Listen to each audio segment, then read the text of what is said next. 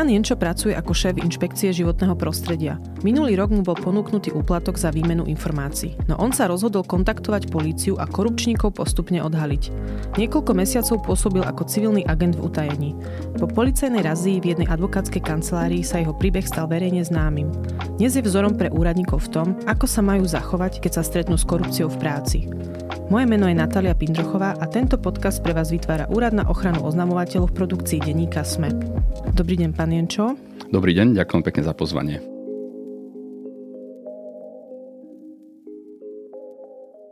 Predtým, ako nám poviete o svojej skúsenosti civilného agenta, skúste v skratke vysvetliť, čím sa zaoberáte ako šéf inšpekcie životného prostredia. Som zodpovedný za jej riadenie a fungovanie. Inšpekcia ako taká je odborný kontrolný orgán Ministerstva životného prostredia a v zásade slúži na dodržiavanie alebo kontrolu dodržiavania environmentálnej legislatívy. A prečo by sa vôbec niekto mal snažiť podplatiť šéfa inšpekcie? Aké informácie sú cenné? No práve pokiaľ ide o túto moju kauzu, ona mala akoby také dve časti. Tá prvá časť sa týkala tých informácií a druhá už konkrétnych úkonov Inšpektorátu životného prostredia Banskej Bystrici.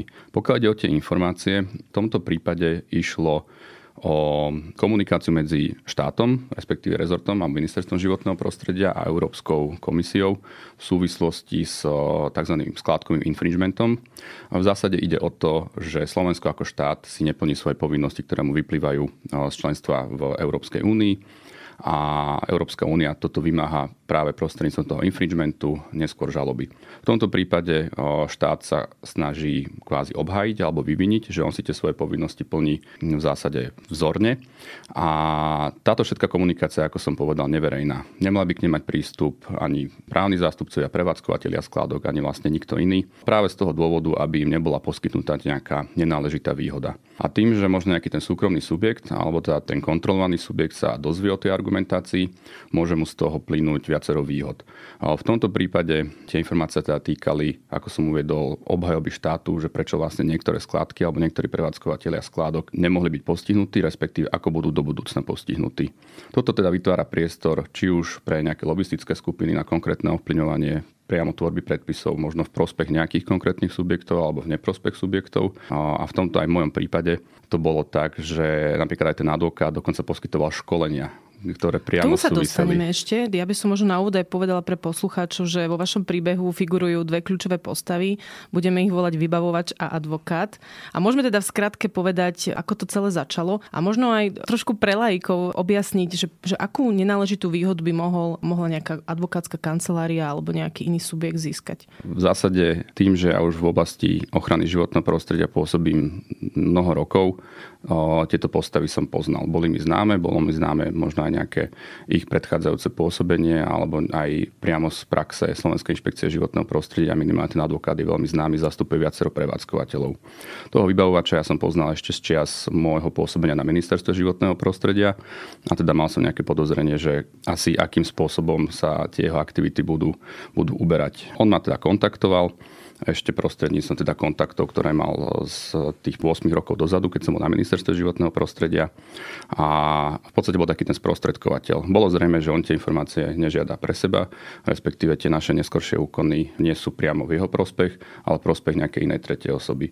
A vtedy vlastne do toho vstupuje tá postava toho advokáta, ktorý bol tá právny zástupca konkrétneho prevádzkovateľa, respektíve je, mm, je teda silným hráčom, alebo teda aj možno, môžem povedať, že lobbystom pri tvorbe právnych predpisov. A teraz skúsme ísť na začiatok toho príbehu, že vy ste sa rozhodli e, vstúpiť do role civilného agenta po prvom telefonáte od vybavovača, alebo ako si to máme predstaviť? V tomto prípade nešlo akoby o moju prvú skúsenosť s policiou a s nejakým prípadom korupcie. Ja som bol kontaktovaný ešte aj v minulosti ohľadne akéhosi získavania, iba operatívneho získavania informácií ohľadne možnej korupcie mojej osoby. A to bol akoby taký jeden prvý prípad, to sa nakoniec v zásade nepotvrdilo. No, druhý prípad bol už taký, teda, že ja priamo som bol v kontakte s osobou podozrivou, že, tá, že v minulosti teda mohla pôsobiť tiež korupčne. A postupne z týchto dvoch skúseností som teda získal kontakt na konkrétneho policajta, operatívca, s ktorým teda sme rozbehli aj túto tretiu spoluprácu. A teda vlastne už keď sa mi ozval tento vybavovač, hneď mi to bolo podozrivé. Posunul som tieto informácie o Národnej kriminálnej agentúre práve prostredníctvom tohto môjho kontaktu. A tá spolupráca v zásade bola v prvé týždňa alebo možno mesiace na takej tej operatívnej úrovni a až neskôr sa vlastne preklopila v tú moju pozíciu agenta v tejto veci. A poznali ste predtým inštitút civilného agenta? Tým, že ja mám vlastne vyštudované právo na Právnickej fakulte Univerzity Komenského, kde sme teda prirodzene sa oboznamovali aj s inštitútmi trestného práva, ten inštitút som poznal. Vedel som, že ako zhruba teda funguje a takisto počas toho môjho pôsobenia som prišiel do kontaktu s niektorými osobami, ktoré už aj predtým pôsobili ako agenti, niektorí viac, niektorí menej úspešne. Takže áno, ten inštitút mi bol známy a vedel som teda, že o čo sa jedná. Ak človek nepozná nikoho na policii, komu by sa mal prvému ozvať, keď sa neho niekto snaží korumpovať? Pokiaľ ide o vyšetrovanie korupcie, tam je vždy, ak sa nemýlim, príslušná Národná kriminálna agentúra ako prezidiálny útvar, alebo je útvar prezidia policajného zboru. Ona má niekoľko takých tých regionálnych pracovísk, ak sa nemýlim, tak je to Bratislava, Západ, Stred, Východ. Takže ktokoľvek, kto má nejaké podozrenie z korupcie alebo korupčného správania, určite by som odporúčil, aby sa v prvom rade obrátil na Národnú kriminálnu agentúru. Ja možno len dodám, že ak niekto stále má nejakú mieru neistoty, že môže sa obrátiť aj na náš úrad na ochranu oznamovateľov a my mu určite s tým pomôžeme. A teraz poďme k tomu inštitútu civilného policajného agenta, že čo to všetko vlastne obnáša? Čo to vlastne znamená byť civilný agent? Pozícia agenta jednak v tom mojom prípade bola schvalovaná súdom na návrh prokurátora, ak sa nemýlim.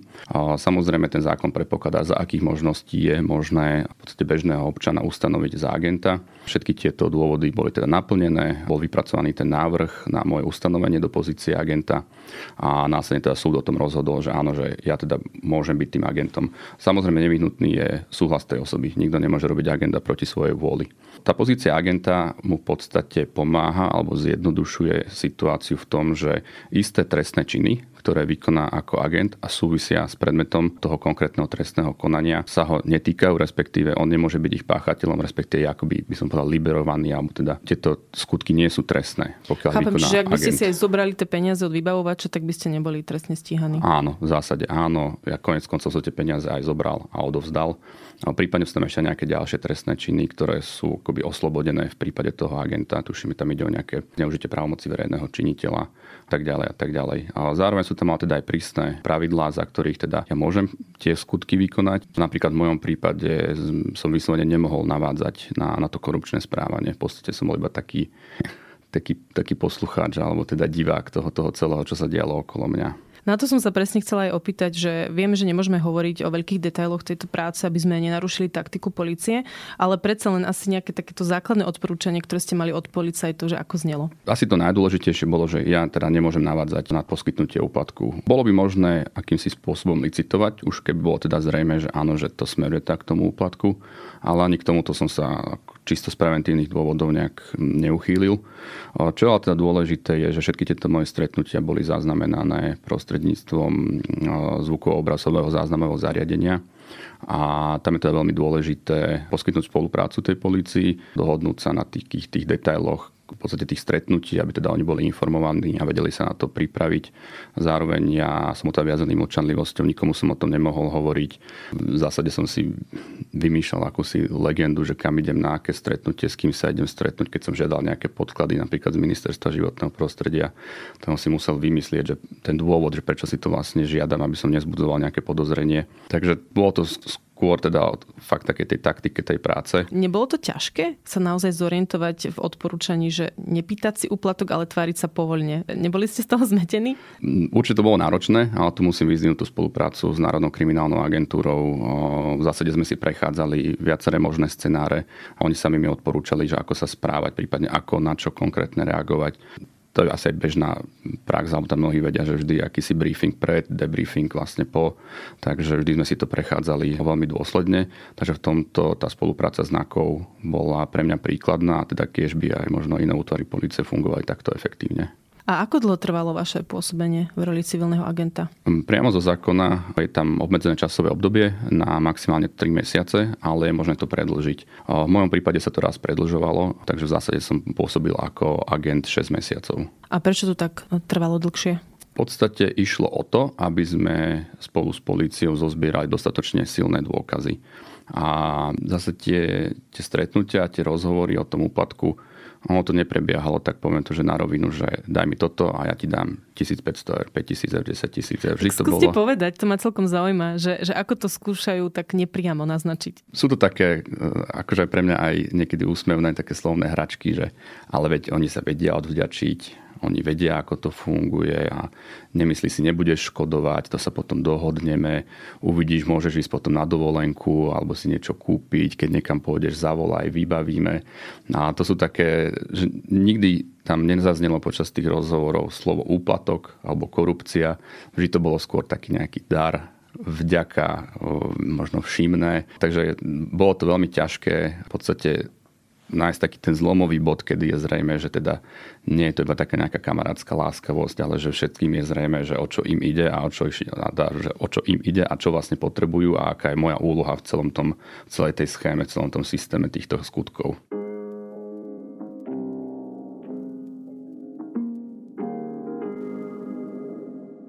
Mňa ešte zaujalo na tom príbehu, že vlastne ono to fakt nebolo vôbec priamočiare, že ten človek si vás zavolal na kávu a skôr sa tak pýtal, ako sa máte a na váš súkromný život.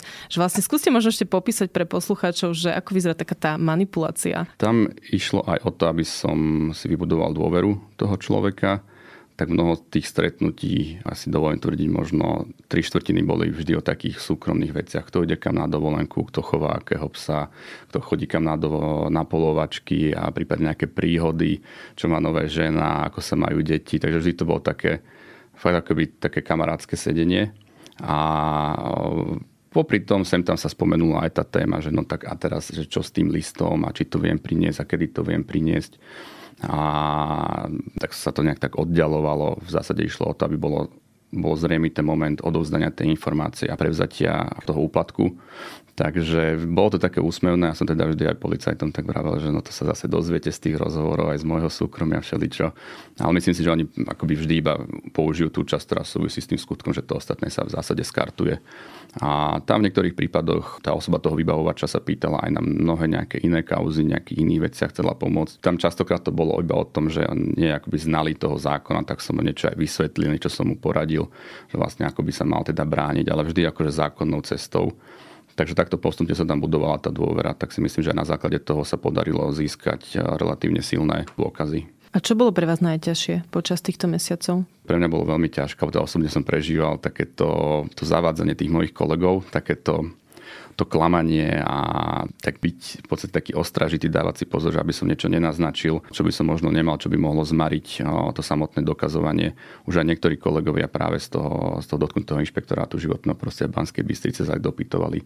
A prečo ten pán generálny stále sa na toto vypytuje? Tu máme proste kopec iných kauz a veď už nech už to pochopí, že to sa tak nedá spraviť, ako to on chce. A, ale tedy akože skutočne si tak vážim tú dôveru tých mojich kolegov, že teda spolupracovali možno aj tak by som povedal, že slepo a na konci sa to teda vysvetlilo a pochopili, že ja, že dobre, že už rozumejú. Že chvíľu ste boli aj vy podozriví v očiach určite, kolegov. Určite som tiež pôsobil podozrivo v niektorých tých momentoch. A keď sa to vyjasnilo, tak čo vám povedali? No, tak v zásade akože som dostal pozitívne reakcie od kolegov. Niekto bola aj taká úsmevná, že, teda, že my sme s tým advokátom niečo riešili a nám ten úpadok neponúkol. A že som, sklamaní, ja som taký, že či sa stiažujete, alebo že čo tým chcete povedať. A, Takže boli väčšinou teda z prostredia inšpekcie pozitívne. Mnoho tých našich inšpektorov čelilo priamo aj tomu advokátovi, prípadne on ešte stále teda aktívne pôsobí aj v niektorých živých kauzách a takže skôr ho vnímajú tak negatívne a zase nemožno mu uprieť veľmi sofistikované postupy a zákonné postupy, ale tak to je akože jeho šikovnosť, to skôr sa my môžeme z toho poučiť, ale teda je skôr tak vnímaný, e, že teda komplikuje prácu inšpektorom, takže cítili minimálne také čiastočné zádosť učinenie, že už tomu rozumejú, ako to, ako to funguje. V jednom bulvárnom týždenníku vyšiel v zásade aj taký kvázi rozhovor s ním, kde sa vyjadroval aj k tejto kauze. A v rámci toho článku tam bolo aj také vyhodnotenie, že tento typ informácie, ktorý on mal údajne sa snažiť od vás získať, že by nejako nepomohol tomu biznisu, že to ako vnímate takéto vyjadrenia? Ja to beriem ako takú jeho taktiku a stratégiu obrany, zľahčovať tú situáciu, možno podsúvať takéto vnímanie, že vlastne to vôbec nemôže byť nejakým spôsobom posudzované ako nejaké korupčné alebo nejaké poskytnutie tej nenáležitej výhody Pričom ja sám som mal osobnú skúsenosť s tým advokátom na jednej kontrole, kde on tak vo mne zarezonovalo také vyjadrenie, že keď sa v minulosti menil zákon, takže vraj on na to upozorňoval, že to teda nebude naplňať tie požiadavky Európskej únie. A to ja som bol, že odkiaľ on mohol vedieť o tých požiadavkách, odkiaľ on mohol vedieť o úprave toho zákona. Dokonca na tej jednej konkrétnej kontrole zase tiež u mne z jeho strany vytiahol kombináciu paragrafov a takú obranu, kde skutočne aj my ako inšpekcia životného prostredia sme museli uznať, že áno, máte pravdu, tá skladka v podstate môže ďalej pokračovať, aj keď vieme, že sa tam porušuje zákon. Ale bohužiaľ tie zákony boli tak nachystané, že niekomu proste vyhovujú. A to, to vo mne tak zbudilo to podozrenie a myslím si, že to bolo aj takým tým cieľom toho jeho súčasného konania, respektíve toho konania v tej mojej kauze. Získať tie informácie, možno dopredu vedieť, ako sa dá ovplyvniť tá legislatíva. Ja teraz napríklad neviem povedať, či on to robil s úmyslom pomôcť jeho, jeho klientom alebo možno uškodiť ostatným prevádzkovateľom, ktorí nie sú jeho klienti. Ale vravím, tam je proste viacero tých rovín, ako sa dá s tými informáciami na, narábať a ako sa na nich dá zarábať. To som sa chcela opýtať. Skúsme ešte naozaj pre lajkov nás vysvetliť, že, že ako sa dá zarábať na odpadovom hospodárstve. Celkovo tá environmentálna protiprávna činnosť je jedna z takých tých najvýnosnejších kriminálnych aktivít. Pokiaľ teda o životné prostredie, v zásade sú tam dávať také veľké prúdy, obchodovanie s regulovanými druhmi živočichov a rastlín a práve nákladanie s odpadmi. Ten biznis v zásade spočíva v tom, že niekto zoberie peniaze za likvidáciu, ale reálne ten odpad nezlikviduje a len ho, dajme tomu, niekde uloží na možno nejakú čiernu skladku alebo do nejakého skladového priestoru, nechá to tam a v podstate si robíme smetisko z celého Slovenska. Ale to je taký ten, by som povedal, asi ten že najprimitívnejší spôsob. Potom sú aj sofistikovanejšie metódy, kde napríklad sa dá získať výhoda možno takouto úpravou zákona, že ktorá skladka alebo aké zariadenie splňa nejaké predpoklady na príjmanie nejakých druhov odpadov, napríklad čo sa sa týka kej úpravy toho odpadu pred skládkovaním. A teda vhodná príprava toho zákona uprednostní ukladanie odpadu na nejaké konkrétne skládky, možno ostatné vylúči prípadne sa možno odsunie nejaká účinnosť alebo sa tam vloží nejaká výnimka, že možno stačí, neviem, že nie, že 100% odpadu bude upravené a možno len 20% a už zrazu to proste preferuje nejaké konkrétne skládky nejakých konkrétnych prevádzkovateľov a z toho biznisu to vytlačí ostatných. A možno ešte taký, taký ďalší spôsob, ako zarobiť na týchto informáciách a to sám som bol z toho prekvapený, že ten samotný advokát poskytoval školenia, ľudia si mohli zaplatiť, ísť k nemu na nejaké vzdelávanie, na nejaké školenie jednodňové, kde by sa teda dozvedeli novinky z legislatívy v rámci odpadového hospodárstva, kde teda nepochybne tieto informácie, ktorými on disponoval, respektíve ktoré získal v rozpore so zákonom, už by zrazu mohli pomôcť, že tí nejakí tí súkromní poskytovateľia a poradcovia v oblasti životného prostredia by vedeli povedať konkrétnemu prevádzkovateľa. Tu si vlastne žiadaj o, o nejaké, nejakú tú linku na úpravu, alebo tu si rýchlo rozbehni EU a tuto si Rozumiem. niečo dorob a tak ďalej a tak ďalej. Ako vás tak počúvam, tak ale mi znie to, že, že dosť veľa ľuďom kazíte biznis. Už sa vám niekto vyhráža alebo nebojíte sa? Priznám sa, že žiadnu takú konkrétnu výhrážku som teda neobdržal a mm, ne, možno je to ako tomu nejakou mojou povahou, že mi to až tak nejak, toto ja neberiem ako to, čo ma malo odradiť, ja to vnímam, že je to proste správna vec a pokiaľ sa chceme celkovo proste posunúť ako spoločnosť alebo štát niekam, tak proste na takýchto drobných veciach sa môže budovať tá, tá dôvera verejnosti v štátne inštitúcie.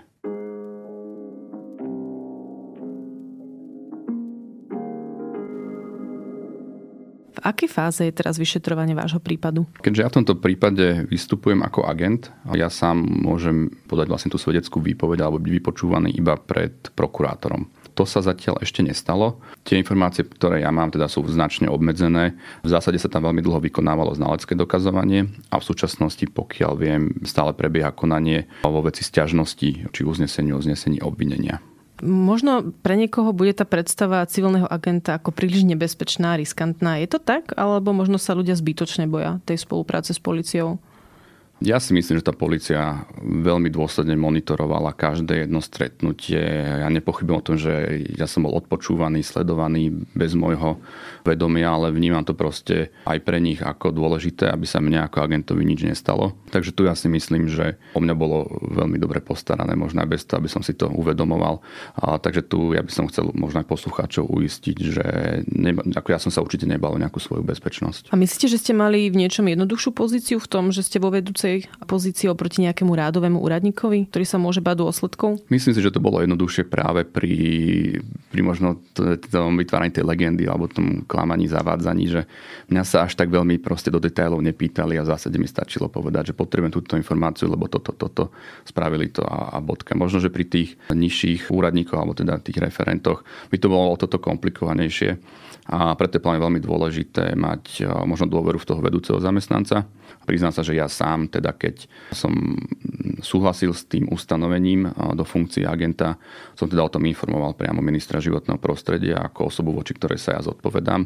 Samozrejme neposkytol som mu žiadne detaily, iba som mu povedal, že teda v nejakej konkrétnej kauze som teda ustanovený ako agent a že v prípade, že aj ku nemu sa dostanú nejaké podozrenia o možno mojom konaní, ktoré sa možno nejaví byť také, že v tom najlepšom záujme v životnom prostredí, že môže to súvisieť s touto kauzou a preto teda, ak tak nech ma proste o tom informuje a pokiaľ to bude možné, ja mu teda vysvetlím, objasním. Mali ste jeho podporu? V tomto som určite mal jeho podporu, veľmi korektne z jeho strany, nejako sa nedopytoval, nezisťoval, prijal tú informáciu a, a týmto zásade haslo. A ako vnímate rolu lídrov pri odhaľovaní korupcie? No určite musia ísť takým tým, tým modelom a myslím si, že to je práve tiež jeden z tých prostriedkov, ako sa dá vrajím, vybudovať tá dôvera verejnosti v tie, tie štátne inštitúcie. A možno, že aj tí referenti, keď vidia, že vlastne oni ako keby makajú a teda, že ja nie som len ten, čo tu sedí niekde v Bratislave za stolom a iba kritizuje, keď sa niečo pokazí, ale že ja sám idem príkladom, že som sa dal na takúto akciu že ich to tak povzbudí, že, že vidia, že sú to aj ostatní, ktorí teda stoja za nimi, kryjú ich chrbát a teda tiež sú ochotní poskytnúť takéto riziko. Už ste to trošku spomínali, ale skúsme predsa len ešte dať nejaké odporúčanie úradníkom, ktorí sa stretnú s korupciou, že čo by mali byť ich prvé kroky. Porúčal by som teda kontaktovať priamo tú Národnú kriminálnu agentúru, prípadne sa poradiť s tým vedúcim zamestnancom nadriadeným. Závisí od tej konkrétnej situácie. Alebo nech sa obrátia na úrad na ochranu oznamovateľov. Vy ste neskôr požiadali aj o status chráneného oznamovateľa. Prečo? Priznám sa, že teda ja som ten zákon, podľa ktorého úrad koná, no, poznal, evidoval, ale tým, že som možno sa s ním neoboznámil až tak veľmi do detajlov. Som sám zo začiatku nepoznal akoby tú silu úradu, respektíve tú silu toho zákona, ktorý môže poskytnúť ochranu oznamovateľom proti spoločenskej činnosti. Ja som to stále vnímal, že tá hlavná úloha spočíva akom si, ochrane tej pracovnej pozície konkrétneho oznamovateľa, ale tým, že ja som priamo štatutár, som tam akoby nevidel, že kto by bol ten, kto by mi mohol robiť zle v rámci Slovenskej inšpekcie životného prostredia, nakoľko ja som tam ten vrcholový manažer. Ale teda keď som si to rozobral ten nejak nadrobnejšie, tak som si uvedomil, že aj v tej, v tej mojej pozícii som stále len štátny zamestnanec. Voči mne ministerstvo životného prostredia vykonáva akoby tú funkciu toho nadriadeného. Konec koncov aj priamo zo zákona ja som menovaný generálnym tajomníkom služobného úradu ministerstva životného prostredia. A keď som si to tak nejak rozobral nadrobnejšie a ešte rozanalizoval s kolegami, tak mi z toho vyplynulo, že ten zákon skutočne aj mne v pozícii štatutára môže poskytnúť ochranu. A práve aj v tej kauze sa spomínali nejaké osoby, ktoré v súčasnosti pôsobia na ministerstve životného životného prostredia a čisto kvôli nejakej mojej osobnej ochrane a tým, že som teda už si zistil, že ten zákon mi vie poskytnúť tú ochranu, som vlastne úrad špeciálnej prokuratúry požiadal o poskytnutie alebo teda uznanie toho postavenia chráneného oznamovateľa. A, a vyhoveli vám? Áno, vyhoveli mi.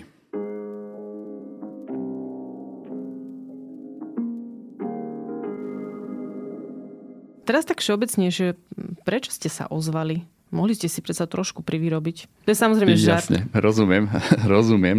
Skôr ide o to, že jednak, že mňa osobne veľmi záleží na životnom prostredí. A ako som povedal, poznal som tú činnosť práve toho vybavovača, toho advokáta z minulosti a vnútorne ma to proste veľmi škrelo. Že proste to činnosťou sa poškodzuje životné prostredie. Takže to bola možno taká jedna a tá prvá motivácia. Tá druhá motivácia bola, že ide proste o korupciu, to tu nemá v našom právnom štáte, našej spoločnosti čo robiť, tak treba to proste riešiť. A tak hovorí, že tak kto iný, keď nie ja, tak som sa teda ozval, mal som teda mm, akoby veľmi dobrú situáciu, mal som tie známosti, tu možno takú predchádzajúcu skúsenosť, tak sme do toho išli. A to, že privyrobiť si mm, tak áno, rozumiem, situácia je ťažká, inflácia a tak ďalej, ale tak v tej mojej pozícii proste ja mám ten svoj plat akože ak sa mi nepáči, tak by som mohol alebo mal odísť. V podstate vždy je to taký nejaký trade-off toho, že čo človek robí, aké má peniaze za to. A mne to, neprišlo mi to teda, že ten finančný zisk je hodný toho poškodzovania životného prostredia, respektíve žiadny finančný zisk v tomto prípade by nebol hodný toho poškodzovania životného prostredia. To ste mi trošku nahrali na ďalšiu otázku, že prečo ste si vlastne vybrali oblasť životného prostredia a nie nejaký lukratívny flek v advokátskej kancelárii?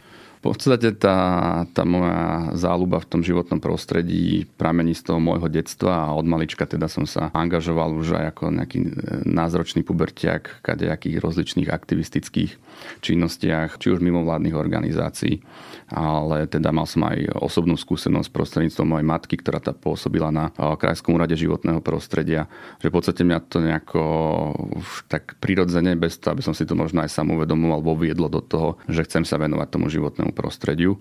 Takže asi by som tie korene videl v tom detstve, v tých rodičoch, prípadne iných rodinných príslušníkoch. Potom v istom momente v to, počas toho môjho života som si tak nejak uvedomil, že ak chcem chrániť to životné prostredie, dá sa to veľmi efektívne robiť práve prostredníctvom zákonov a tak som sa rozhodol študovať právo. Ale už počas aj štúdia som jednak pomáhal ako dobrovoľník rozličným mimovládkam so spracovaním nejakých vyjadrení, podkladov a tak ďalej. V rámci predmetov som si volil predmety, ktoré sa profilujú v oblasti životného prostredia prostredia alebo ochrany životného prostredia. Aj po ukončení vysokoškolského štúdia som vlastne rovno nastúpil na ministerstvo životného prostredia. Neskôr som si ešte po práci dorábal vlastne aj to odborné vysokoškolské vzdelanie lesnícke vo zvolenie. Potom som vlastne bol v zahraničí na stáži, som sa zase venoval akési tvorbe politiky v oblasti životného prostredia a používaní zákonov v rozličných situáciách a tak ďalej. Takže so mnou sa to nejak tak vlečie celý život a zase nevylučujem možno, že neskôr skončím v tej advokácii a budem sa venovať tomu právu životného prostredia prostredia aj z pozície advokáta. Je podľa vás korupcia rozšírená na Slovensku? Ako ja sám nedisponujem žiadnymi konkrétnymi štatistikami, ale obávam sa, že je to problém, ktorému čelíme dosť často aj naša spoločnosť. Ono to je možno vidno aj práve na takom tom možno počte orgánov alebo organizácií, ktoré sa tomuto problému venujú. A myslím, že tá korupcia sa v našej spoločnosti v rozličných formách vyskytuje asi viac, než by bolo vhodné. A čo sa musí stať, aby sme sa pohli vpred? Ja si myslím, že my ako spoločnosť, to som zase už tiež niekde povedal, že sme ešte relatívne mladí, a bohužiaľ sme ešte asi dosť poznačení tým možno predchádzajúcim režimom, ktorý tak viedol tých našich predkov, že nejaké veci sa dajú vybaviť iba po známosti alebo proste nejakým ovplyvňovaním. Ako keby ten prirodzený systém úplne nefungoval tak, ako by mal. A teda však mali sme tu divoké 90. roky, ktoré boli teda poznačené viacerými korupčnými kauzami, že mnohé z nich sa vlastne aj doteraz nejakým spôsobom riešia a vlečú. Takže je to problém, ktorý podľa mňa musíme začať riešiť možno od tých malých, drobných krokov a mm, proste začať sa fakt, že tak nejak, som to povedal, že hanbiť za také nejaké tie drobné ústupky. A to, co musí povedať celá spoločnosť nejak tak postupne vyvinúť a možno práve tí lídry, keď uvidia, alebo teda ukážu, že oni sami nepodláhnu takémuto pokušeniu, tak možno aj tí, tí, tí radoví občania si uvedomia, že aha, že proste, že nie je to tak, že to sa deje všade, každý proste ten úplatok zoberie, proste, že sú tu ľudia, ktorí chcú konať čestne, zákonne a teda ja tak budem tiež budeš konať. Ale to je asi na takú veľmi širokú diskusiu. Ďakujem pekne, že ste prijali pozvanie do nášho podcastu. Ďakujem za pozvanie. Počúvali ste podcast Neumlčaný, ktorý pre vás vytvára Úrad na ochranu oznamovateľov v produkcii denníka SME. Ak nám chcete oznámiť korupciu alebo iné porušovanie zákonov, ktoré majú dopad na verejný záujem, napíšte nám na neumlčaný zavinač oznamovateľia.sk. O mesiac vám predstavíme ďalší príbeh odvážneho oznamovateľa, dovtedy nezabudnite, že nemlčať je zlato.